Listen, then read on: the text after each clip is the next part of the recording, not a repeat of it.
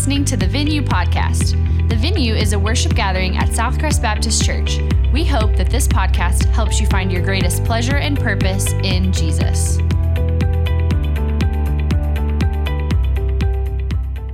Amen. Good morning, Venue.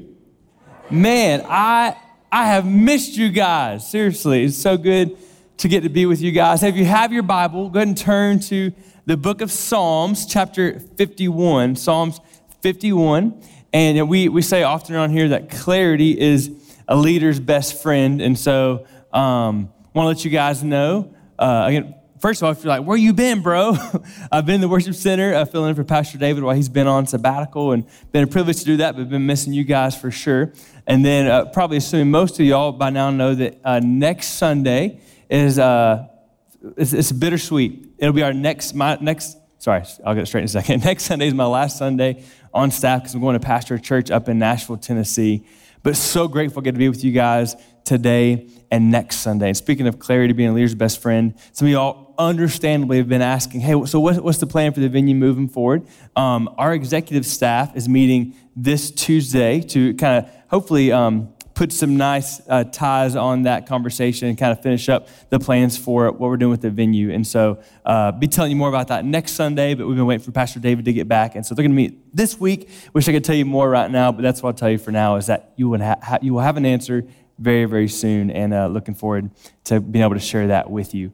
Um, as I thought about, man, I got two Sundays, kind of what we'll call like a standalone two Sundays where we're not really part of a series. I thought about what I want to share with you guys, and largely in part to my own spiritual journey, I want to share this passage with you. And now, I've, I've actually preached Psalm 51 in the venue before. Austin just a few weeks ago, which, by the way, you know, Austin and Ashley had their baby. Let's go. Super awesome. Little Jane. And uh, man, they'll, they'll, be here soon uh, back in church, but man, excited for them. Um, he did a great job in this passage a few weeks ago. But when, when Austin preached it, when I've done it before, we looked at really the primary issue of this text, and that is it's dealing with repentance. If you remember the context, David had committed adultery with Bathsheba, and then he had her husband Uriah killed. And after that, the prophet Nathan comes to David and confronts him. And David wrote Psalm 51 as really a response to the recognition of his sin. So, as a primary issue, Psalm 51 teaches us what repentance looks like. It teaches us the importance of, of repentance and, and how um, devastating sin is to our lives. So there's objective guilt, meaning a, apart from Christ, all of us are guilty in the eyes of God. We've, as Romans 3:23 says, we've all sinned and fallen short of the glory of God. So, objectively, we're all guilty. But even beyond that, subjectively, we all experience guilt. Which, by the way, if you don't ever feel guilt when you do something wrong, you might should get that checked out, right? Like that's that's not good. But subjectively, we feel that that guilt, that remorse, that shame. And we need that. This passage is important for that. But there's a secondary issue in this text that I want to lean into today. And that is the issue of chronic guilt.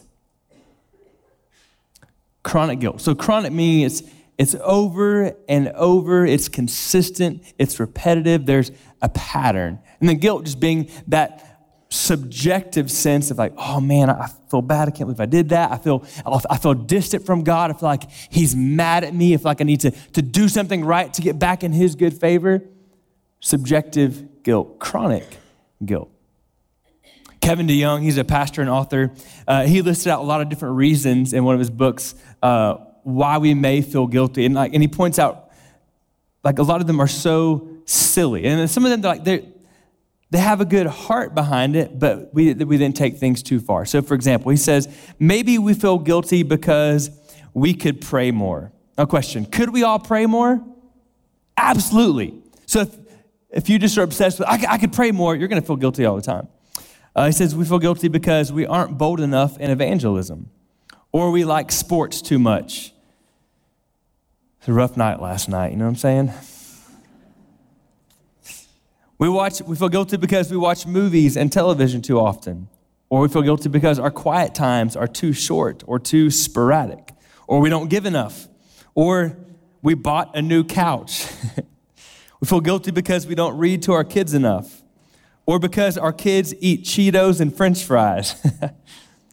we feel guilty because we don't recycle enough. I don't know many Lubbockites that feel that, but we feel guilty because we need to lose 20 pounds, or we could use our time better, or because we could live someplace harder, or uh, live in uh, someplace smaller. We have all these different reasons that we feel guilty. Now, I want to recognize some of you, as I'm even saying this, you're like, yeah, that's not me, bro. Like, I, I don't struggle with that. Well, if that's, a, if that's not you, it's okay. Thanks for your honesty. But I promise you, someone you know, someone you love, struggles with chronic guilt. I'm sure of it. You know the name Martin Luther, famous reformer? He actually struggled with chronic guilt really bad, particularly before he was a Christian. Even after a Christian, he still struggled. But listen what Eric Metaxas, he wrote a biography on Martin Luther. Eric Metaxas, great author. You should check out some of his stuff. But listen to what he says about Martin Luther. He says, Luther seemed some kind of unprecedented moral madman on a never ending treadmill of confession. Instead of looking upward and outward toward the God who loved him, he zealously and furiously fixated on himself and his own troubling thoughts. It was as if he was chasing his own tail, making himself winded and dizzy. And some of you, as I read that, you're like, oh, that's me. Friend, Romans 8:31 says, therefore, which says therefore, he's referring to Romans chapters 1 through 7. He's been laying out the gospel that we're saved by grace through faith. That's not what we did, but it's all dependent on what Jesus has done for us. The law can save us. Romans 8 1 says, Therefore, there is now no condemnation for those who are in Christ Jesus. Christians are not meant to live under chronic guilt. Like that's, if you walk away with nothing else this morning, walk away with that. Christians, those who've been saved by grace through faith in Christ, are not meant to live under chronic guilt. My goal this morning, as we, as we walk through this text and really see that there's some promises in this text, while they may be a little secondary, like I said, there's still promises in here. My, my hope in the way we approach it, I'm going to give you a lot of different scriptures. They won't be on the screen because there's probably too many references to, to keep track on the screen. But my goal is to kind of machine gun away your chronic guilt, kind of shotgun all your chronic guilt away from your heart. Number one, then we'll look at the text. First thing about chronic guilt chronic guilt ignores God's character. It ignores God's character. So if you're in Psalm 51, read verses, uh, verse 1 with me. He says, Be gracious to me, God according to your faithful love, according to your abundant compassion, blot out my rebellion. That uh, faithful love there in Hebrew is kesed. So it's referring to God's covenant love. So, who God is in covenant with his people, the promise he's made in his relationship with his people. That's what David is referring to. And he's saying, God, be gracious to me according to this covenantal, faithful love that you have towards me, towards a, your child. So he's recognizing, God, it's in your character, it's in your DNA to be gracious to your people. You have faithful love. God, be gracious to me again, according to your abundant compassion. So he's asking for God's grace, not based on you know what, I've repented just right, or uh, I've turned from this sin just right. He's saying, No, God, I'm calling on, I'm, I'm, I'm claiming and embracing your forgiveness, your grace, not based on what I've done, but on your abundant grace and compassion. That's who you are, God. Exodus 34, 6. Moses wants to, again, Exodus 34, 6, if you're writing it down. Moses wants, wants to experience God, and God says, I'm going to pass by you and show you just a little glimpse of my glory, right? He just catches the hem of the robe, just a little bit of his glory. And as God walks by Moses, he describes himself. The first thing out of his mouth, he says, Exodus 34 6, the Lord, the Lord, what? Compassionate and gracious. That's who God is. Think about what Jesus says in Matthew chapter 11, verses 28 through 29. Matthew 11, 28 through 29, Jesus says, Come to me, all you who are weary and burdened, and I will give you rest. Take my yoke upon me and learn from me, for I am what? Gentle and humble in heart. That word humble there is the idea of, of lowly. What is Jesus saying? No matter who you are, no matter your struggle, no, ma- no matter how worn down you are, Jesus is accessible. Think about that. The God of the universe, Hebrews says that even while Jesus was on the cross, he held the universe together by the power of his word. Think about that. Blood flowing from his hands, his feet, his head, his side, and yet he's holding the universe together. That same God is accessible to you no matter how much of a struggle you are in your sin, no matter how much shame you feel over your life, he welcomes you to come to him because he is gentle and lowly. That is who he is. Think about the fact that this psalm even exists tells us that he is a God of grace and mercy and forgiveness. So chronic guilt wants you to spin in this cycle of I'm the most terrible person, God's mad at me, I'm the worst. And, and the fact that this psalm even exists, God's saying, hey, when you struggle, when you sin, and you're gonna sin, come to me. There's grace and mercy. Just turn to me. This psalm wouldn't exist if God wasn't a God of grace.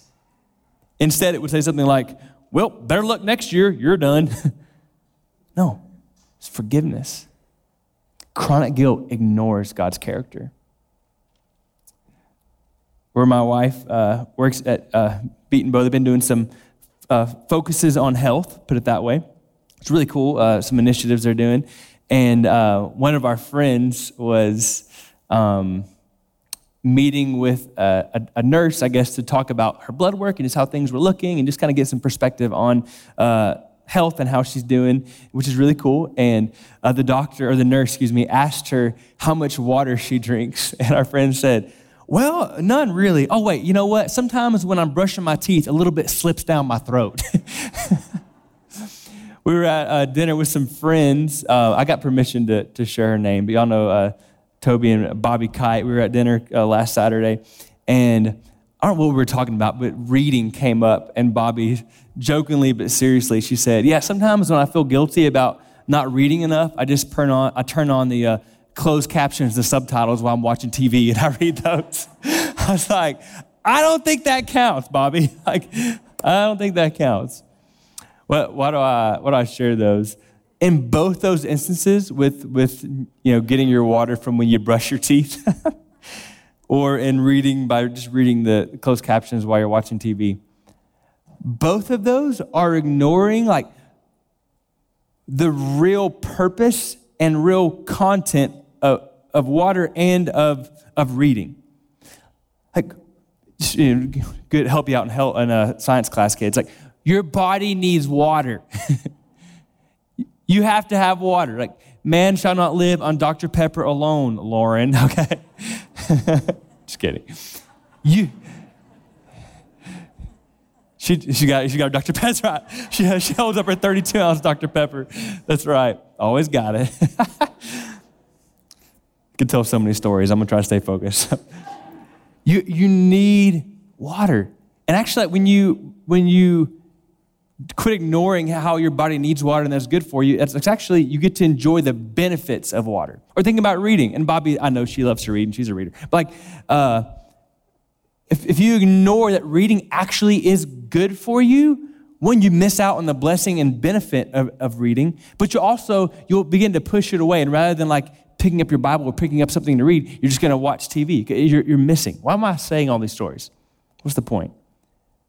When you ignore who God really is, that his character is gracious and compassionate, you're missing out on all of his blessings and benefits, and you're gonna be more inclined to push him away and not want to have as much to do with him if you don't truly understand that he really is a God of grace and mercy.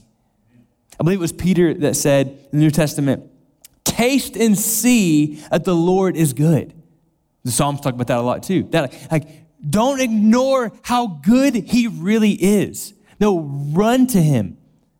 The book of Hebrews invi- invites us to come into his presence, not because we've got it all together, no, but because he died for us and because he's a God of grace and compassion, but to come into his presence boldly because of who he is. If you ignore his character and think, he's just a mean God, uh, he's always mad at me, I'm, I'm, walking in shame all the time, when you struggle, when you sin again, you're not gonna run to him, you're gonna, you're gonna run from him. Chronic guilt ignores God's character. Thomas Goodwin was an English preacher in the 1600s. And listen to what he says about this idea of God's character. He says, That which keeps people off, meaning away from God, is that they know not Christ's mind and heart. The truth is, he is more glad of us than we can be of him. The father of the prodigal was the forwarder of the two to that joyful meeting. Have you a mind? Which that was an old school way of saying, like, hello, do you see this? He says, He that came down from heaven, as himself says in the text, to die for you, will meet you more than halfway as the prodigal's father is said to do. Oh, therefore, come in unto him. If you knew his heart, you would. When you know God's character, you'll run to him, not from him. Number two, chronic guilt says partial, where God says perfect. Chronic guilt says partial, where God says perfect. Partial meaning incomplete, perfect meaning whole, complete. Look at verse 2 in chapter 51. David prays, completely wash away my guilt and cleanse me from my sin. Why does he pray, pray, that prayer? Because he knows that's how God cleanses you. When he forgives you, when he cleanses you, it's complete. It's not partial or like just a little bit. No, he covers and cleanses everything. Look down at verse 7. Purify me with hyssop, and I will be clean. Not maybe, not like maybe you won't miss a spot. No, I will be clean. I will be purified. That sin will be gone. The rest of verse 7 Wash me, and I will be whiter than snow. It's a fact. Though my sins are like scarlet, they will be whiter than snow. I'll be forgiven, not because I repented just right, no, but because God is a God of forgiveness and grace, and He perfectly cleanses. Look at verse 9. Turn your face away from my sins and blot out all my guilt. David recognized that's how God forgives. That's the extent, that's the quantity and the quality of his forgiveness. It's not just partial, it's all completely washed away through the sacrifice of Jesus Christ.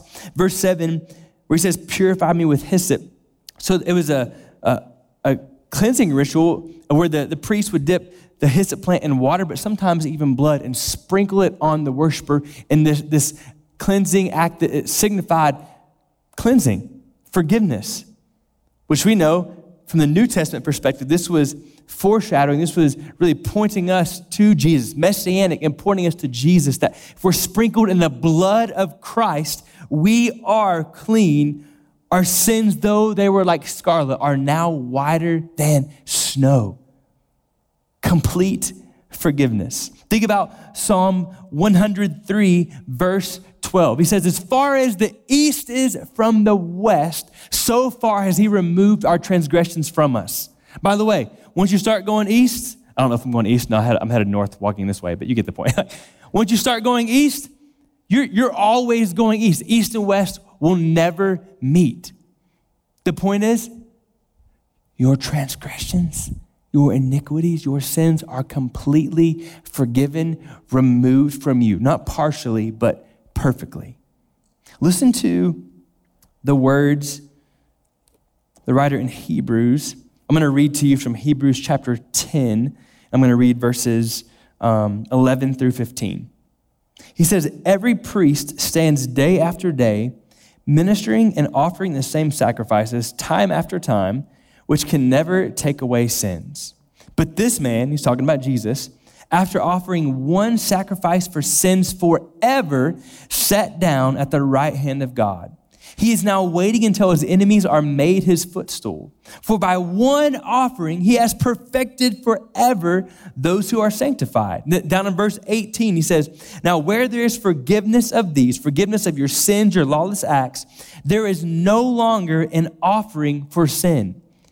Jesus doesn't keep coming down every 33 years to die for your sins because the cross one time was enough to perfectly cleanse and forgive you. Don't say partial where God says perfect. Man, I, am so grateful for all, for all of these um, like drive-through car washes that we have here. Like so grateful. But most of the time, drive my Jeep through the car wash, and when I get out to clean the inside, I missed a spot, right? You gotta have your rags, and you gotta go back and then clean where the machines didn't, didn't get your vehicle cleaned. That's not how Jesus rolls. You never have to look at your life and like wonder, oh man, did Jesus miss this tire over here? Did he miss this back window? No, he perfectly cleanses you. You know what the book of Hebrews, in light of Jesus' one time perfect sacrifice that I talked about in, in, chapter 10, you know what the, the call to response, the application is in the book of Hebrews? To rest. Not like literally go take a nap, which that's fun too, but that you spiritually quit striving. Oh, I gotta please God. I, gotta earn God. No, rest in the perfect, complete, finished work of Jesus on the cross. What did Jesus say when he was on the cross? He said, It is partially done. No, that's heresy. It is finished. So when you're over here, ah, or when I'm over here, oh man, I'm the worst. Can't believe I thought that. Can't believe I said that. Oh, and I'm spinning over like my sin. And if I'm in Christ, I'm forgiven and loved and embraced. I'm making light of his perfect sacrifice by acting, by acting like I'm partially forgiven. Chronic guilt, chronic guilt ignores God's character. Chronic guilt says, partial where God says perfect. Number three, chronic guilt leaves you in brokenness, but God leads you into joy. Chronic guilt leaves you in brokenness, but God leads you into joy. Hear me clear. Brokenness over your sin is a good thing. Like I said earlier when we started, like you should it's appropriate, biblically, spiritually, it's appropriate that when you sin, you stumble, you do things that are not pleasing to God, it's appropriate that you feel broken over that, meaning contrite. There's confession, remorse. But if you if you read the text, like you're not supposed to stay in this constant, I'm the worst, I can't believe I did that. No, God wants you to, yes, lead you through brokenness, but then into joy. Look at what he says in the text in verse 8. Let me hear joy and gladness. Let the bones you have crushed rejoice. So there was that, that broken spirit. He felt as if, oh, my, my bones have been crushed. This has been awful. I can't believe I did this. But God, would you bring joy? Would you bring restoration? Verse 12, restore the joy of your salvation to me. So again, longing for joy and renewal. Look at verse 17. The sacrifice pleasing to God is a broken spirit. So he wants that. He wants your contrite spirit. You will not despise a broken and humbled heart, God. So you should have brokenness. But clearly, from the example of David, it, you should move toward through brokenness and back into joy. 1 Peter 1 8, he says, talking about Jesus, though you, you have not seen him, you love him. And even though you have not, do not see him now, you are filled with an inexpressible and glorious joy. When you're spinning in guilt and shame and, oh, I'm the worst, you're not living in inexpressible joy. right? You, instead, you feel heavy and burdened. And people are like, what's wrong? You're like, I don't know, I'm just the worst. He wants to lead you through brokenness and into joy. I love what author Erik Raymond says about this idea. He says, Guilt is the chauffeur that should drive you to the cross. It's a cool picture. Guilt, when you sin, remorse, brokenness, not a bad thing, but it should drive you to the foot of the cross where there's healing, there's forgiveness, there's mercy, there's grace that leads you to joy. What I would say is chronic guilt is like a crazed Uber driver who just drives you in circles. Hey, I'm supposed to be going to the cross. Nope, we're just going to drive in circles. You're the worst. You're terrible. How could God love you? No, let that remorse, that brokenness lead you to the foot of the cross where there's joy, there's forgiveness, there's mercy. You know, you can't grow in a relationship when you're stuck in chronic guilt. Like if every time Lauren and I went on a date night, which we should do more of those, but if every time we went on a date night, if we sat down at the table and uh, the whole time I was just like, I'm, I'm so sorry I was kind of rude last night when the kids woke us up at two in the morning. That happened last night, actually. One specific kid, I won't tell you who it was. With dinner the whole time, I was just like, man, I'm just, whew, I'm just the worst. Like, could, could you forgive me? About five minutes into that dinner date, she's gonna go, Would you please stop? I've forgiven you. I love you. Let's talk about something new. How many of you in your relationship with God, He appreciates that brokenness, He appreciates that repentance. But I wonder if at some point He's like, Hey, can, can we talk about something different than how bad you feel for your sin? Can we talk about something different than just like how I think you're a mess? He's like, I know, I'm not surprised you're a mess. I knew that when I died for you, so let's talk about something different. Chronic guilt leaves you in brokenness, but God leads you into joy. Number four, chronic guilt magnifies your sin, not your Savior. Chronic guilt magnifies your sin, not your Savior. So again, when you're when you're just spinning in circles over your guilt, shame, your sin, what you're doing is you're obsessing, you're fixating on your sin and, and not who God is. Again, that, that's not the pattern that David shows us in the text. He's, he's real about his sin. He's not minimizing it. He's not glossing it over. He's not ignoring it. He's honest about his sin. But rather than choosing to magnify his sin, he moves towards magnifying his Savior. Look at verses um, Look at verse 10 with me. He says, God, create a clean heart for me and renew a steadfast spirit within me. Do not banish me from your presence or take your Holy Spirit from me. So, no serious Bible scholar thinks there are these talking about losing your salvation. No, he, this is the idea of, God, I want to be near you. I want to know your presence. Verse 12, restore the joy of your salvation to me and sustain me by giving me a willing spirit. Then I will teach the rebellious your ways and sinners will return to you. So notice there's a progression that David is saying he's going to see in his life. So, God, I want to be near you. I want to experience your presence. But the goal is I'm eventually going to go and teach other people about you and your grace and your mercy.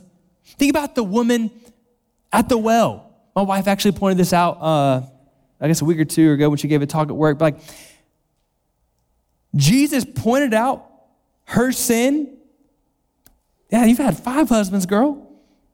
Oh, good call. he pointed out her sin. She acknowledges it, but then she ran back to the town. And what does she tell the people? Not like, oh my gosh, let me tell you about my sin. No, she goes to the town and says, come meet this man. She magnified Jesus.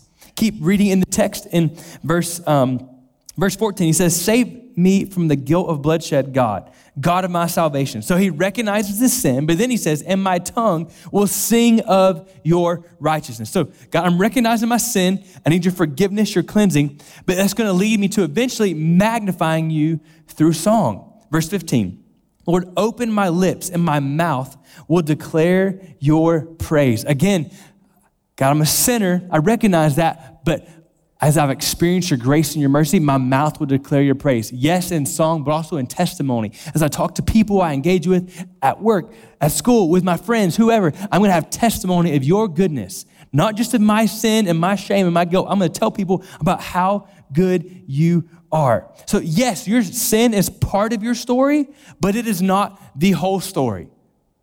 When you spin in shame and guilt, chronic guilt cycles, you're magnifying and obsessing over one little page in your story. When Jesus has written your story, He's the author and perfecter of your faith. Jesus is who your story is about, not your sin. Think about Peter. Did Peter ever sin? Yeah. Peter ever uh, have some epic failures? Jesus was on his way to the cross. He had, he had told Peter, hey, You're going to deny me. No, Jesus, I will die for you. Okay. Jesus on the way to the cross. Peter denies him not once, not twice, but three times. No, I don't know him. Jesus dies for him rises again, conquering death, hell, and the grave, making grace and mercy possible, restores Peter. And in Acts 2, when Peter gets up, when Peter gets up to preach at Pentecost, he doesn't say, Hey guys, for my introduction, I'm gonna take about 30 minutes and just kind of share about my sin and my struggle. You know what he did? He got up and he preached Jesus. Because sin was part of his story, but Jesus was his story. Think about Paul. Did Paul have any sin struggles in his life? You betcha. And as you read the New Testament, Paul was honest about his, not just like what he used to do in killing Christians and, and, approving of that. He was honest about the fact that he had a thorn in his flesh, this, this struggle that the Lord hadn't taken away. And he was honest, he would even describe himself as the chief of sinners. But if you look at the, the number of times Paul talks about his sin and his struggles compared to the, the times he talks about the riches and the glory and grace of Jesus, they're not even comparable. His focus was on who Jesus is, his goodness, his grace, not just woe is me, I'm the worst person. So, you know what? Because of God's grace, we want to magnify not our sin, but our Savior, we choose to sing. We choose to worship. We choose to tell other people about Jesus. You know what? Some of you this morning, it's time for you to literally turn the page. Quit obsessing over your sin. Start obsessing over your Savior, Jesus Christ. Number five, Chronic guilt clouds the gospel. Chronic guilt clouds the gospel. And if you're perceptive, you'll realize that really that's what I've been saying the whole time. I've had five points that are all really the same point. Chronic guilt clouds the gospel. That's what all this is about. I'm going to read to you real quick from Ephesians chapter 1. I'm going to start in verse 17. He's writing to the Ephesian church, he's praying for them, and he says, Here's my prayer. I pray that the God of our Lord Jesus Christ, the glorious Father, would give you the spirit of wisdom and revelation in the knowledge of him. I pray that the eyes of your heart may be enlightened, so that you may know what is the hope of his calling, what is the wealth of his glorious inheritance in the saints and what is the immeasurable greatness of his power toward us who believe according to the mighty working of his strength. So he's saying, I'm praying that you would be able to get a glimpse of the hope that you have in God and, and the treasure that he sees you as, that you would know the immeasurable greatness of his power. So there's not a, there's not a measuring stick, there's not a tape measure big enough to recognize his power available to work in your life through the Holy Spirit. See, we, when you're walking in chronic guilt, you are not aware of any of those things. In, in chapter 3 of Ephesians, he prays this I would pray, I'm praying that you may be able to comprehend with all the saints what is the length and width and height and depth of God's love, and to know Christ's love that surpasses knowledge, that you may be filled with all the fullness of God. Again, when you're walking in chronic guilt, you're not aware of any of that. You're just heavily burdened with your own failures. And the prayers of Scripture is that you would see God's love for you. And really, this passage actually in Psalm 51 tells us, or like points us to how it's possible that we could not walk in chronic guilt, but we could walk in grace. Look at verse 9.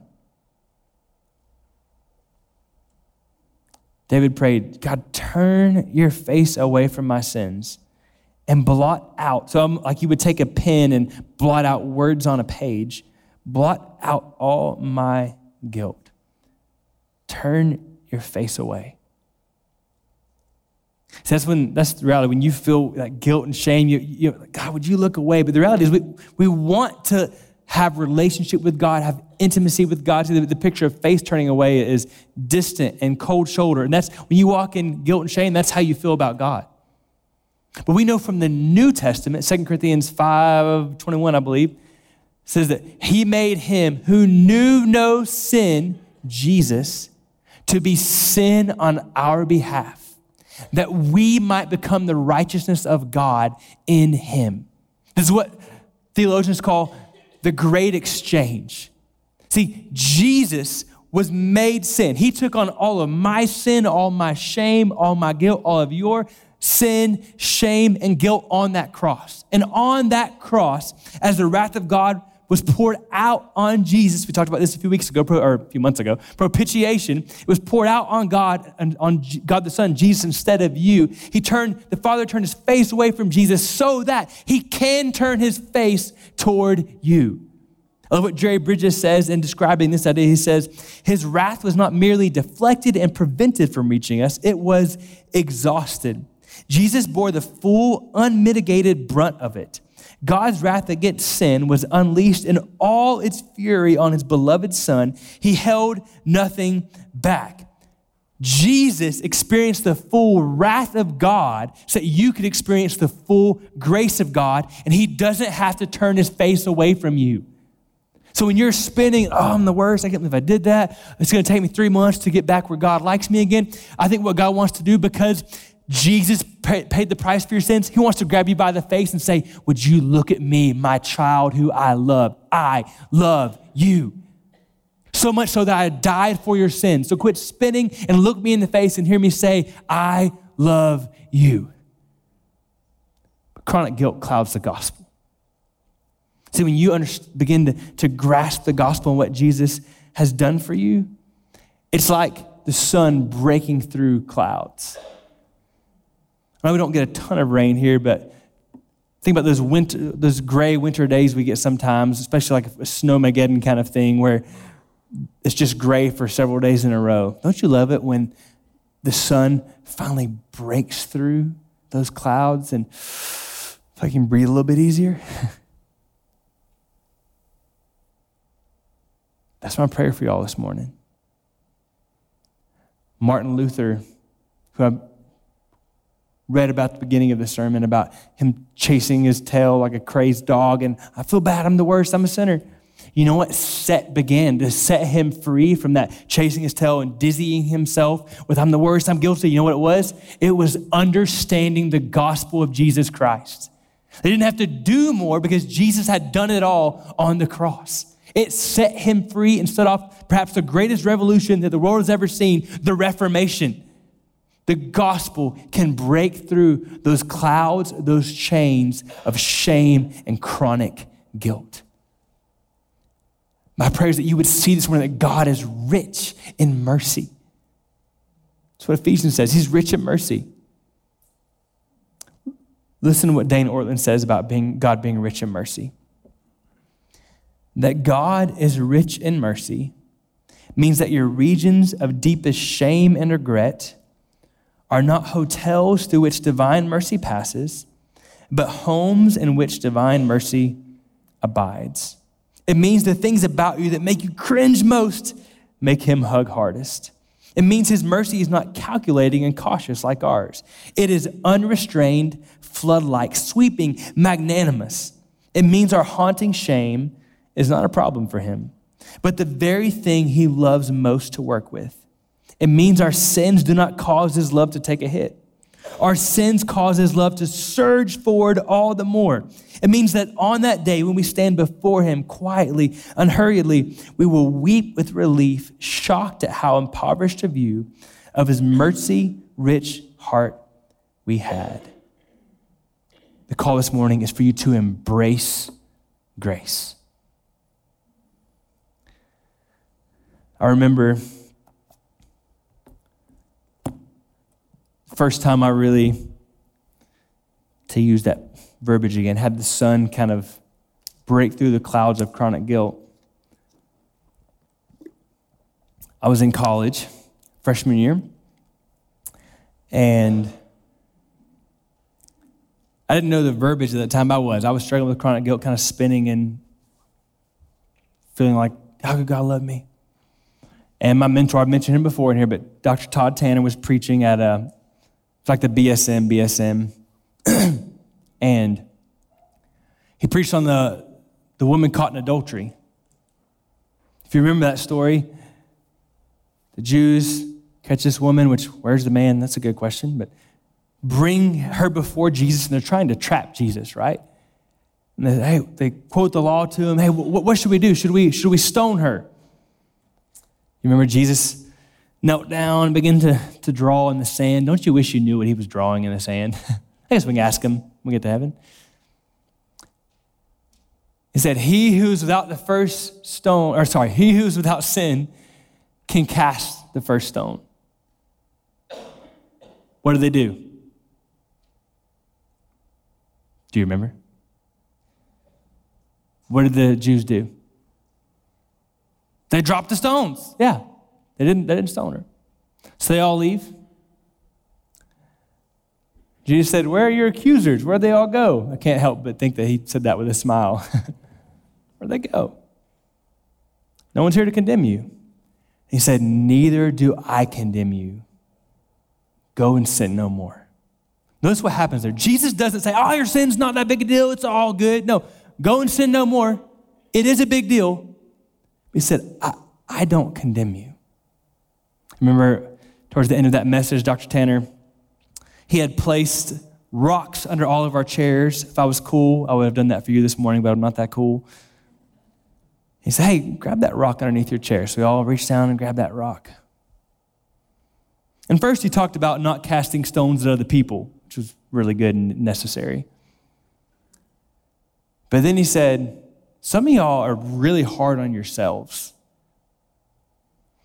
He said, If Jesus doesn't condemn you, why are you condemning yourself?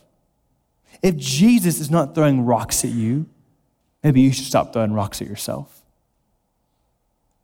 And then he allowed us, this is where my brain's a little fuzzy, but it may have been both, but I think he either had us take the, those rocks and throw them in a trash can, or he may have had a cross and we put them at the foot of the cross, or maybe I'm thinking of youth camp, I don't know. But the picture was clear of like, hey, because of Jesus, I don't have to carry this guilt and shame. In my prayer this morning, so you would walk free from chronic guilt. Walk in the beauty and the power and the grace and the mercy of Jesus Christ. Embrace grace. I'm gonna ask our worship team to come on up this morning. And as we respond, I really think three things come to mind. Man, if that's you this morning, you recognize, man, that he's been talking to me. There'll be some, some ministers down front here in a second. They would love to pray with you. They would love to encourage you. Maybe you just maybe you just want to sit in your chairs we sing or stand and just let God's grace and compassion wash over you. Maybe let the, the gospel break through those clouds of shame and guilt. Maybe that's not you, but you know a friend, you know a loved one who, man, they struggle with this. I would ask you while we're singing the song to just pray for them. Maybe you want to come down to the altar. Maybe you want to come and grab one of the ministers here in a second and say, hey, I have this friend. You don't have to share their name, it's up to you. But like, hey, I want to pray for them that God would set them free. They would begin to walk in the hope of the gospel, walk into joy, and not just be stuck in brokenness and in guilt. I'd love to pray for that. But then some of you, you, you don't know the grace of Jesus because you've not trusted him. You've been trying to do this yourself. You've been on this treadmill, as Eric Metaxas described. You've been on this treadmill of, I can impress God. And the reality is, you're never going to get there. That's why Jesus came to die for you, to pay the price for your sins, to offer forgiveness and grace and mercy and purpose and hope and new life in Him. Feel simply, the idea of repentance, the word repentance literally means to have a change of mind. So you're changing your mind from like, I can do this, I got this, or changing your mind from God's not real to Jesus, I believe in you. I believe who you say you are and what you did for me. I'm going to trust you. I'm going to quit trusting in my works or my righteousness. It's in Christ alone that I have forgiveness. So, Jesus, I'm coming to you. And the Bible says that when you call upon the name of the Lord, you will be saved. Not maybe, not if God's in a good mood. No, you will be saved. So, man, if that's you, man, call the name of the Lord this morning. If you want, there'll be some ministers down front again to just talk with you about what it means to trust Jesus if you're still kind of confused on that. Man, we'd love to pray with you and talk. If you were encouraged by today's message, subscribe and rate us wherever you stream your podcasts. To learn more about the venue at Southcrest, visit us online at southcrest.org or on Facebook and Instagram by searching for Southcrest Baptist Church.